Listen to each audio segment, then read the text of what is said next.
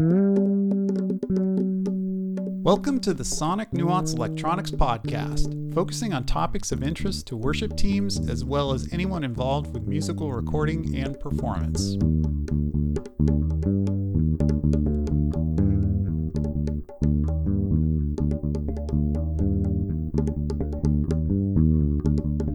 Today's interview is with Worship Arts Director and Educator Michelle Shepherd from Las Vegas, Nevada.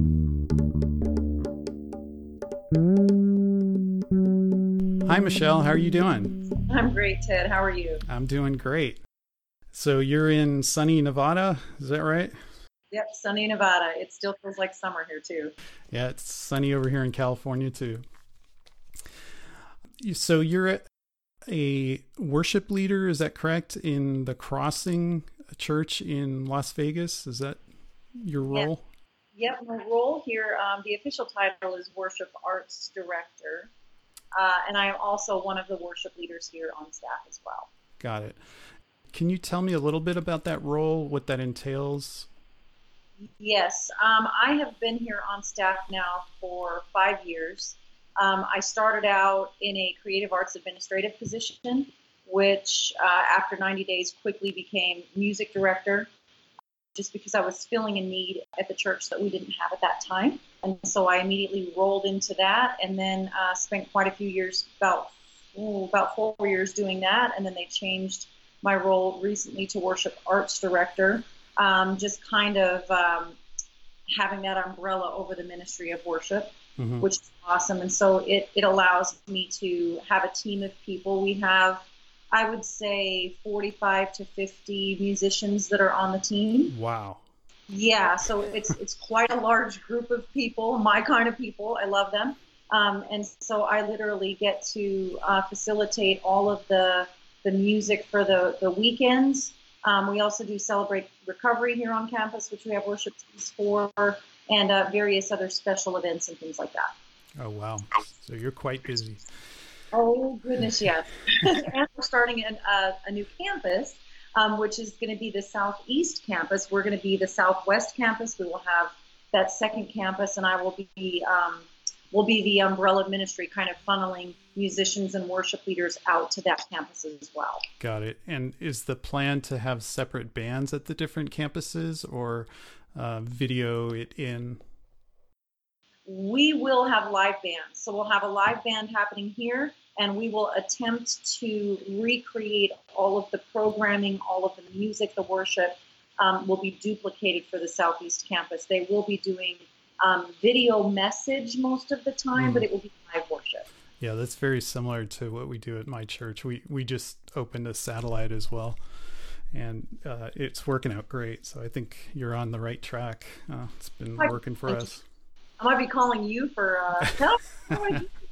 well, I'm I'm not on staff. I'm just a volunteer over here.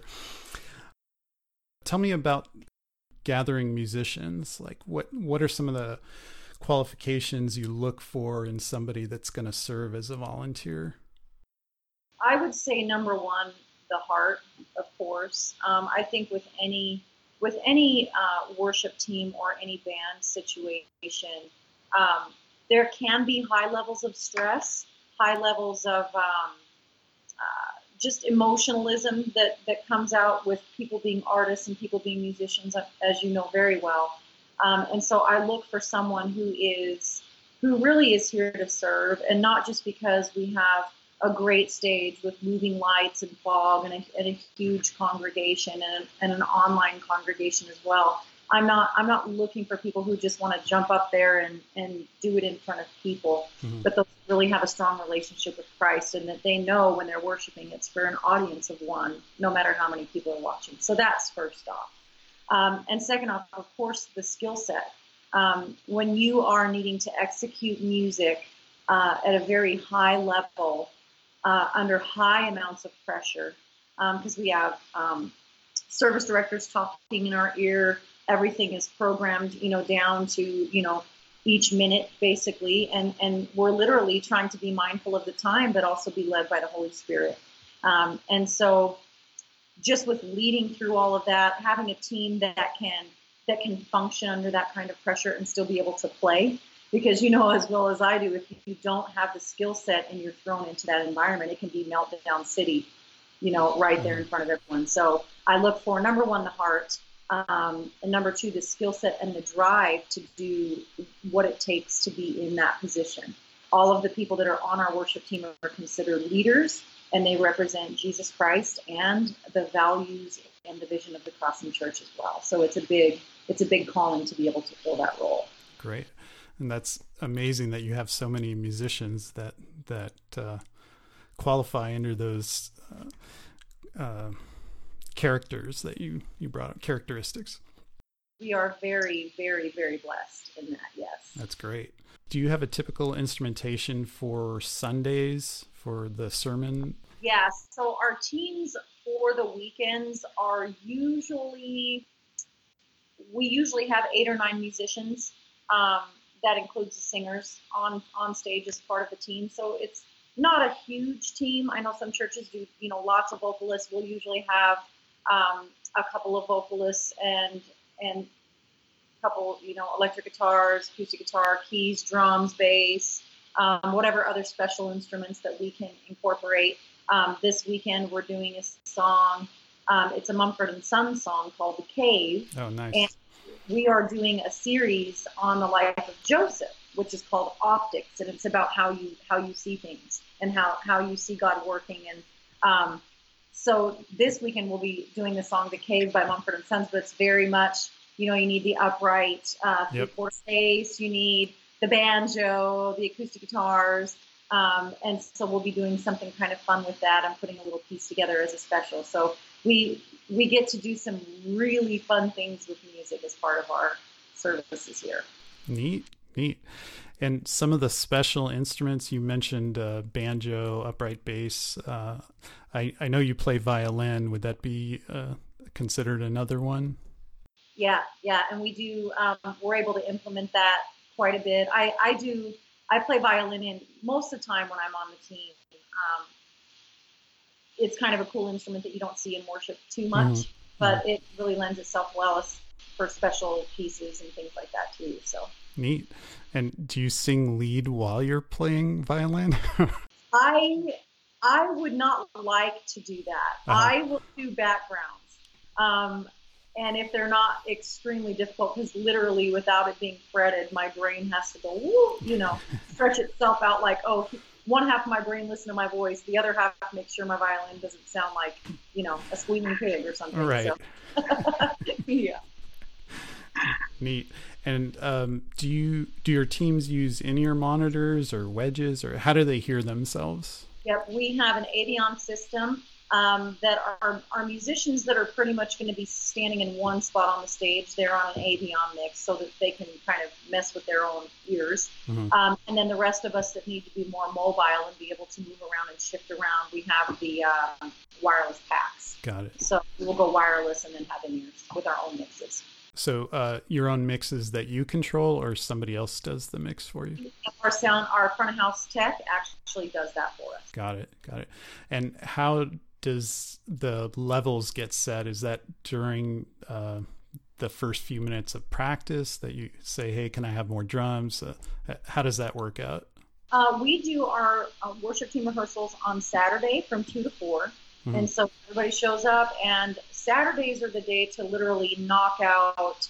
Um, getting the band to gel, getting the band tight, because we have a unique situation because we don't have set teams um, when you're on the worship team, you're on the big team, mm-hmm. and you'll get scheduled once a month, maybe twice a month, just depending on on who's available. Um, and so we also have guest worship leaders pretty much every weekend. Hmm. And so when they come in, they need to be able to step into a Saturday rehearsal, and everything needs to be able to run fairly smooth. Um, and so that's kind of my my role is to gather the musicians required, make you know do all the charting, make sure everything is very um, very cut and dry, so that everybody knows this is exactly what's expected of me this weekend. This is how we're going to implement it. This is the exact arrangement we're going to be doing in the exact key. They can practice to the songs in the right key. I'll make sure that the MP3s are pitched, you know, properly into the performance keys. Um, and so Saturday rehearsals are for getting that, getting all the music straight, and also getting the in-ear mixes as far as levels go. Oh, okay. Saturday, and then Sunday morning we can tweak a little bit too. So I take it uh, where you practice is where you perform um, the service. It's the same room, and you can save all the settings and whatnot. Yep, got it. Great. Yeah, uh, that's not always the case. Uh, we we're a portable church, and uh, yeah, we don't practice where we place. that, that will be the reality for our, our southeast campus. Will be very similar to that. So. Yeah, we're we're uh, quite lucky. Our worship leader uh, bought the same equipment for um, the rehearsal space and the the sermon um, area, so we can save the files, and it saves a lot of time. So one one thing you might consider if if it's in the budget. There you go. That's awesome. With in-ear monitors, do you normally have a click track that people play to, or how how do you keep the tempos straight? That's exactly what we do. So um, we at this time we run Ableton. Um, mm-hmm. We've been using Ableton for not not quite a year yet, but we used to have an iPad that we would run like a tempo app, and we would be able to put in all of our clicks there. But now that we have Ableton, we, we can actually build our set list.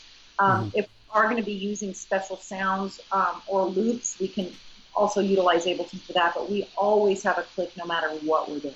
Mm-hmm. How has that been with mu- new musicians coming on? Like, uh, my experience has been that's one of the stumbling blocks that uh, musicians have, uh, new musicians. Um, yeah, I would say the same thing too. Um, and that's a big hurdle, especially for drummers. Um, mm-hmm. it's, it's a make or break thing. Like that is their audition is, hey, I'm going to give you these two to three songs. I need you to come in and play through these songs. You will be on in ears. You will have a click in your ear. You have to be able to stay on the click, and I can listen in the audition mm-hmm. and you know solo out. Are they staying with that click? Are they you know kind of going up and down? And um, and if they don't pass the audition because of that, I just I instruct them how to get to where they, they can pass mm-hmm. the audition. Mm-hmm. So super super important that they can hold on to that click track. Good. And who controls the click track, the starting and stopping? The drummer. The drummer. Okay. Yeah, we've uh, we've tried various different things, a drummer or worship leader, and as you can imagine, there's benefits to to each, yeah. and downsides. Yes. You mentioned vocalists. Uh, uh, in my experience, the other challenge for for newer worship uh, leaders is hearing themselves for the first time uh, with in-ear monitors while they're singing. Has that been a, a, stumbling block, and and do you have any suggestions for getting better at that? Well, I I'm kind of a funny person, I guess, to ask about that because I don't put any of my vocal in my own ears, mm-hmm. which is really weird. Mm-hmm. Um, I find that when I do that, I I I don't pull it from the correct place as I'm singing. I'm a vocal coach, so sure. I I um I I'm really big about getting it to come from the the right part of your where it resonates, either in your face, in your chest, or in your throat. Mm-hmm. Um, and I find that when I hear a digital representation of myself, it will throw me off just mm-hmm. enough to where I feel like I can't give the best vocal performance that I need to, and I will take mine out of my ear. Now I have some of my girls really love to do two ears and mm-hmm. be in the isolated world like a studio, that just freaks me out. I, I've never been able to do that. I'm one of those people that I, I don't even like going into the studio because I don't I don't like that isolation. I love the sound of the live room mm-hmm. and the acoustics. And so I'll put one ear in and I won't have my vocal in there. I'll have just enough of the band mix and I can hear my voice in the house fine mm-hmm. uh, to, to be able to stay on pitch, you know, to the best that I can. Um, but my girls will do different things. Some of them will use one ear like I do, but put their vocal in there. Some of them will uh, use two ears, and it just takes it does take them a little bit to get used to it. Mm-hmm. So I always coach them through that the first you know two three times that they're on the team, really working with try try out different things in rehearsal. Try you know losing an ear. Try putting both in. Try taking your vocal out of your mix. Try adding it a ton. See what happens. You know do you record your practices for um, review? Um, not all the time, but we do have musicians that will put their, you know, phone recorders or little voice recorders out in the room because they want to record practice. Mm-hmm. Um, and then a lot of times, who's ever running sound, you know, if we ask them, hey, can you record this? I want to hear if this is gelling. um, they can hit record on the soundboard and get that for us too. Got it. Yeah, I would think with a Saturday practice and a Sunday service that the benefit to recording might not be as great as if you have an earlier in the week um, practice. And, and there, I I've found a lot of benefit because you can actually practice to the practice recording. So, oh great, yeah, yeah, that's a, that's a really good point. Yeah, we used to have rehearsals on Thursday nights, which was cool because then you had a couple days if yeah. you're like, whoa, I did not nail that part. Like you know that you have a couple days to fix it, not just overnight. Mm-hmm. Um, and then when we started bringing in um, guest worship leaders every weekend, just to be able to get them here and back home within a day or two. Yeah, that makes sense. Close. That makes sense. Um, and how many services do you have? Four on Sunday. And is it the same band for all four? Same yes. music? Yes. Okay. So that that's a long morning. I would I would assume. It is. Yeah. Call time is well downbeats at six thirty, so everyone starts showing up about 6.15, 6.20.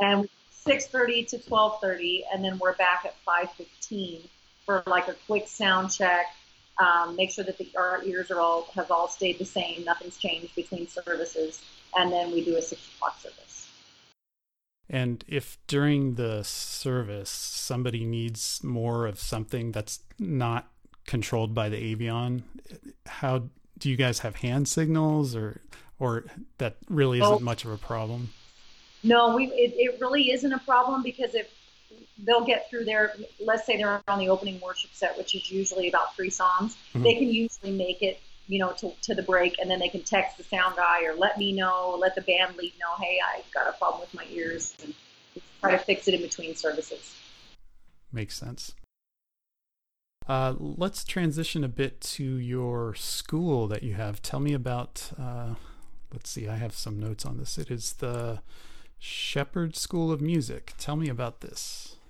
Oh my goodness, so exciting! Um, God is just—He's doing the greatest things through these uh, children and teenagers that are coming through the School of Music. Um, and we are just seeing a whole new generation rise up and really understand the calling of worship and take it seriously. And they're becoming multi instrumental instrumentalists. So they're taking on multiple instruments, learning the value of knowing how to speak the language of the different instruments. We're training them up to be worship leaders, and so and directors. So they need to be able to have a good comprehensive knowledge. Uh, even if they don't play drums, they should understand how they work and how to communicate with the drummer. Right. I think we should do an open hi hat there on our count in. When we hit the chorus, could you ride that cymbal? Like they need to understand that.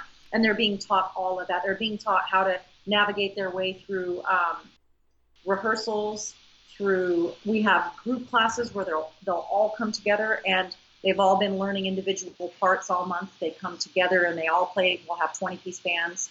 Um, and then they lead worship once a month at different churches around the Las Vegas Valley, which has been such a huge blessing. And they're anywhere from 10 to mm, 10 to 15, 16 years old. So they're right there and they're getting to lead for adult congregations, and it's just a super big blessing. That's great. I I think that that would be extremely helpful. I know when I started, even after playing in in bars, it was very different coming and playing in front of a congregation. So I think having any kind of training, I think, is a great. Yeah, very, very different coming from the secular world, which is what I did for 17 years. Yeah, I want to talk about that in a, a yeah. few minutes too. um, sure. Uh, but tell me more about the the School of Music. Like, um, how many instructors? Uh, how do you find your students? So far, um, we have gotten all of our students through word of mouth. We don't promote. We have a little Facebook page um, that we can post, you know, where they're going to be and, and uh, different clips from some of the their worship concerts and the times that they've led worship at different churches. Um, we pretty much it's all by word of mouth. Um, Vance and I have been in Las Vegas now for since let's see 2002.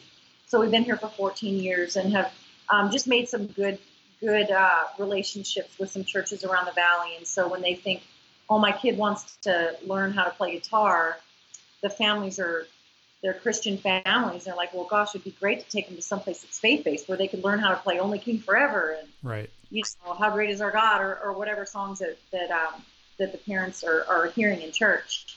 And so that's what we offer them, and they can come into to our environment. We have a studio. Um, they can do everything from learn an instrument to how to record in the studio to how to write songs. Um, all of that, how to how to play together in a group, how to communicate with one another. We'll do Bible studies, game nights. Um, all of that is part of part of just pouring into their knowledge of what it is to be a worship leader and a worship musician. Wonderful. I I wish I was in Las Vegas. I'd come on over. Come on over uh, tell me about the 17 years in the secular world. Um, what what did that entail? Like, what where were you touring? What what was that life like? Oh gosh, let's see. We we started out in northern Nevada, and so we had a whole a whole circuit that we did there, um, as well as kind of traveling out to various places. We oh gosh, we played on cruise ships. We played for every type of corporate convention, um, showrooms, rock bars, um, dance clubs. I mean, you name it. We've probably played in every situation imaginable. Uh, for 17 years, we did a lot of touring, a lot of traveling. Our home was our glorified storage shed, you know, for our belongings. Um, but we loved it because my husband and I, his name is Vance. We we love traveling. It's so fun. Both of us are just kind of gypsies at heart, I guess. Um, so we love that, and we love the fact that we got to control our own show. So um, it literally was Vance and I leading the show, um, and we could pick every song. We we determined what we wanted to do, what we didn't want to do. Um, all of those years, we we were walking with the Lord. We were Christians, and so there was there was a lot of things that we wouldn't do that was fine for other bands that were hmm. touring and that were on the circuit, but that we were like, nope, that's we won't cross that line. Mm-hmm. And we had to make some, you know, tough decisions along the way, and then explain those decisions to our band members that didn't share the same views that we did. Mm-hmm. Um, and so that was, you know, a little tricky here and there to do that. Can you uh, give me an example of a tricky situation? Yeah, so tricky situation. Uh, let's see. We we went to a place that started implementing wet T-shirt contests. Ah. So and it, and usually they would they would they used to always do that not during the live band uh, portion of the night. It was always like before or after, usually after, like in the later night hours when the band was done. Mm. We started implementing that into the middle of the the night when we were doing our our show, and then they asked us to start playing for them, mm. like actually play the music for the wet T-shirt contest. Keep in mind, it's not a normal wet T-shirt contest. This is like Nevada, so it was the most crude mm. wet T-shirt contest you can imagine, and um, and so we literally put our, our foot down and said, we absolutely will not be the band for that. Um, we would love to continue playing here. We'd love to continue fulfilling our, our contract with you, but um, this goes against our beliefs. And, and it's awkward for me being a female and being up there because um, when they started implementing this, people would be yelling from the audience, you know, to, for me to, you know, get out on the floor and, and part. I mean, it was just awful. Like you can only imagine.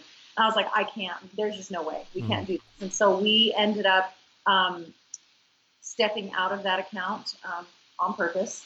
There was another place that we played that we did one of our original songs, which was a um, a Christian rock song, and the manager of the club found out that it was that it was a Christian song, and um, you basically said we're not ever going to have you back because you did that. And so wow. we were okay with that. I mean we were we were fine and, and, you know there's certain times where you have to pick your battles and and um, but then there were other times when we got to minister to so many different musicians on the road and have so many great conversations about god and um, we're able to lead a few people to the lord along that that process and god was good to us the whole time. So we saw god in in what we were doing um, and so there was a lot of blessing that came out of that. But then when God called us into the churches, it was like an immediate uh, calling.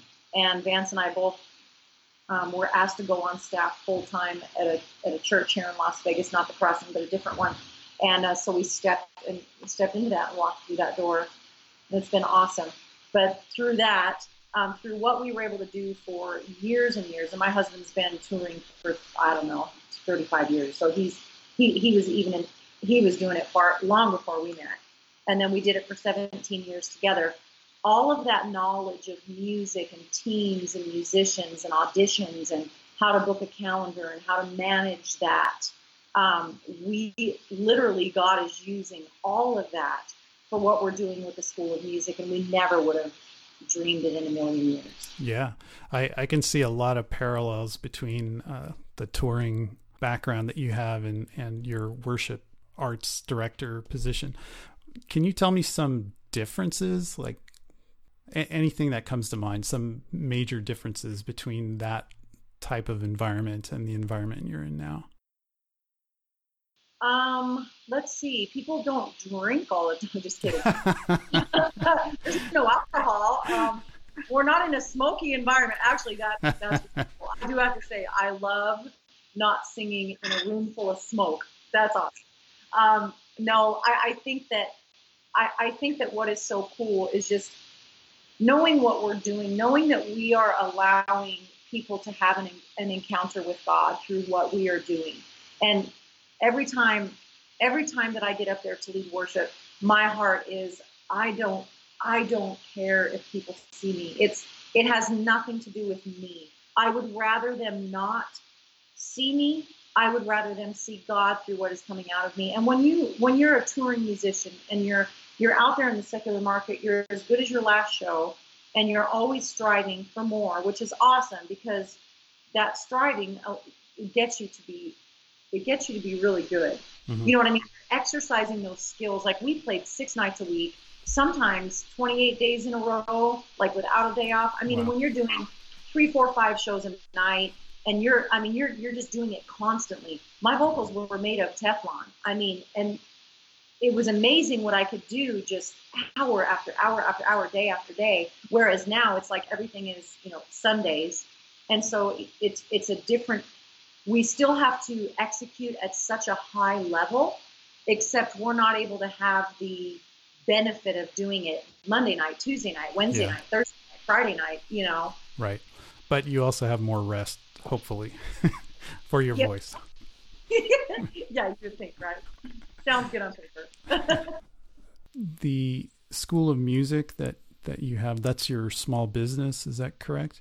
Yeah. Um, so, as a small business owner myself, I'm sure you've encountered many challenges you didn't expect along the way. Um, now, you have the advantage of having uh, managed a band before that, so you probably learned a lot of things along the way there. But what have you learned about this journey in starting the Shepherd School of Music?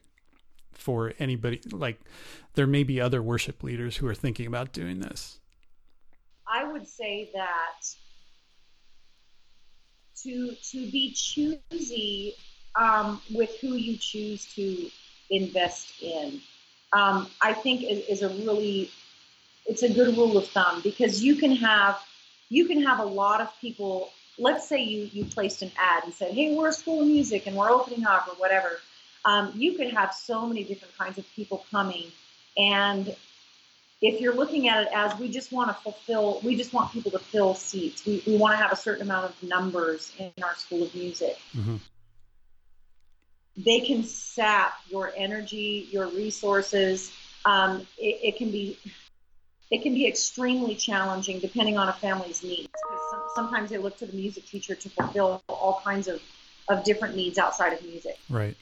And so Vance and I have because it's word of mouth, because we we don't advertise, um, we consider it a God-given ministry that He literally gave to us without our even really understanding what He was doing, um, and us being careful with okay, we have one spot open right now for a student. We want to make sure that that student that we take on is going to be someone that we can really pour into and that is really open to worship and to leading others and to being diligent and dedicated in their studies because it's no fun being a teacher and the student keeps coming back week after week and they will not do what you tell them to do, mm-hmm. they're not moving forward. And it's like, oh, you're taking you're taking pre- a precious resource of time right. that we could be pouring into someone maybe that's on our waiting list that's waiting to get in. Um, that this would be such a huge blessing for. And so we're careful um, with who we take on because we do consider it a ministry. Mm-hmm. Good, good point. I'll probably call you back and ask you small business questions later, but I don't want to bore the audience with that. Do you have any words of wisdom, parting thoughts?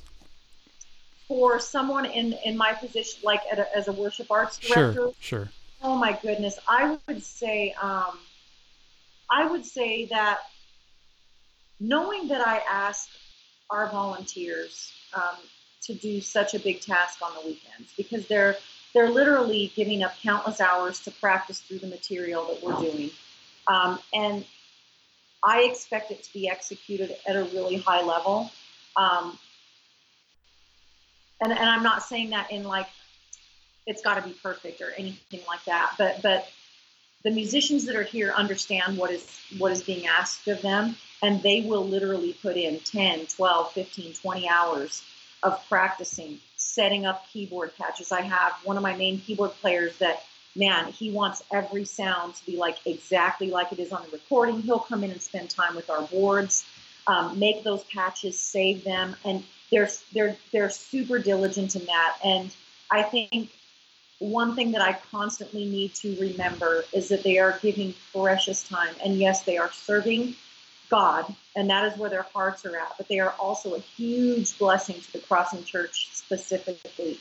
And so for me, just being that person that can always um, encourage them, exhort them, challenge them um, when they need to be challenged.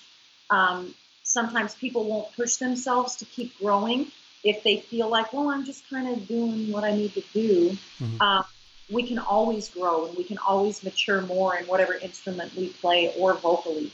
And so I like to inspire our musicians and singers to keep going, keep keep taking lessons from someone somewhere, um, keep getting input into your the gift that God has given you. Keep feeding that and mm-hmm. keep letting that grow. And for me to be able to just instill that um, excitement into them, like just because you're 50 or 55 doesn't mean you can't learn anything else on your bass guitar. Mm-hmm.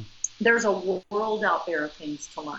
And so to keep them fired up in that, um, to where when they get on that stage, they're like, wow, I've got something new to give this week. This is cool. I learned this new technique and it's actually in this song that we're playing. You know, and, and to keep them fired up, I think, and, and not allow them to get bored in what they're doing, but to constantly be, be challenged and to feel like they are super valued and that they're leaders here at the church, that people are looking up to them. I think my role, my biggest role, Takeoff Worship Arts Director, is encourager of musicians. Mm-hmm. That's what.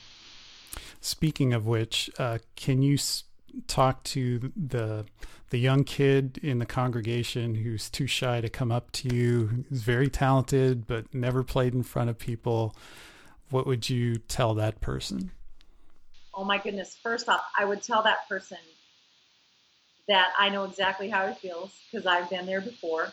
All of us have been there before. We've been that person that was like, oh, I'm learning how to play guitar, but I'm really shy, and I, I, I don't know if I'm ready to play in front of it in front of anybody. And I would coach them. Number one, get over your your fears and start playing in front of someone. Whether it's your best friend, whether it's someone you FaceTime with, and you're like, can you just listen to me play this guitar part?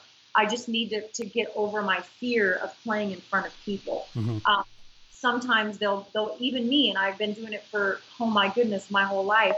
Um, I'll have a song that I'll be working up for a special, and I'll I'll do something radically different with it, and I'll be like, man, I, I, man, I don't want just my brain to tell me if this is okay if it sounds good, I need to work out this stuff in front of someone. And so I'll do it in front of my husband um, we'll have a friend come over to the house and I'll be like, Can I bore you terribly for five minutes and just play a song for you so that I can get over my stage fright mm-hmm. of actually doing this in front of 5,000 people on Sunday? You know, and, and to play in that intimate environment with one person staring at you, that's usually even more intimidating than a full room for a lot of us musicians. And so that will really help them get over that that fear. Is just getting out and playing in front of people. Book yourself in something. Get yourself to where, okay, I have a date on the calendar and I'm going to be playing on January 20th for this little two piece thing over here. I'm going to get myself out there and do it. Super important. Great. Well, thank you so much for all that you've done on this interview. It's been great. I'm sure my listeners are going to get a lot out of this. I know I have. Thank you again for your time and best of luck with your school and your ministry that you're doing. Uh, thank you so much, Ted. It's been a pleasure talking to you. Thank you for listening to this Sonic Nuance Electronics podcast. Please also see our blog at sonicnuance.com, which has more articles on performance, equipment, as well as interviews. SonicNuance.com has handmade rugged direct boxes with phantom powered chromatic tuners, as well as instrument and headphone extension cables. All products are designed, tested, and made in the USA for the ultimate in fidelity and durability. Sonic Nuance Electronics. Simply sound.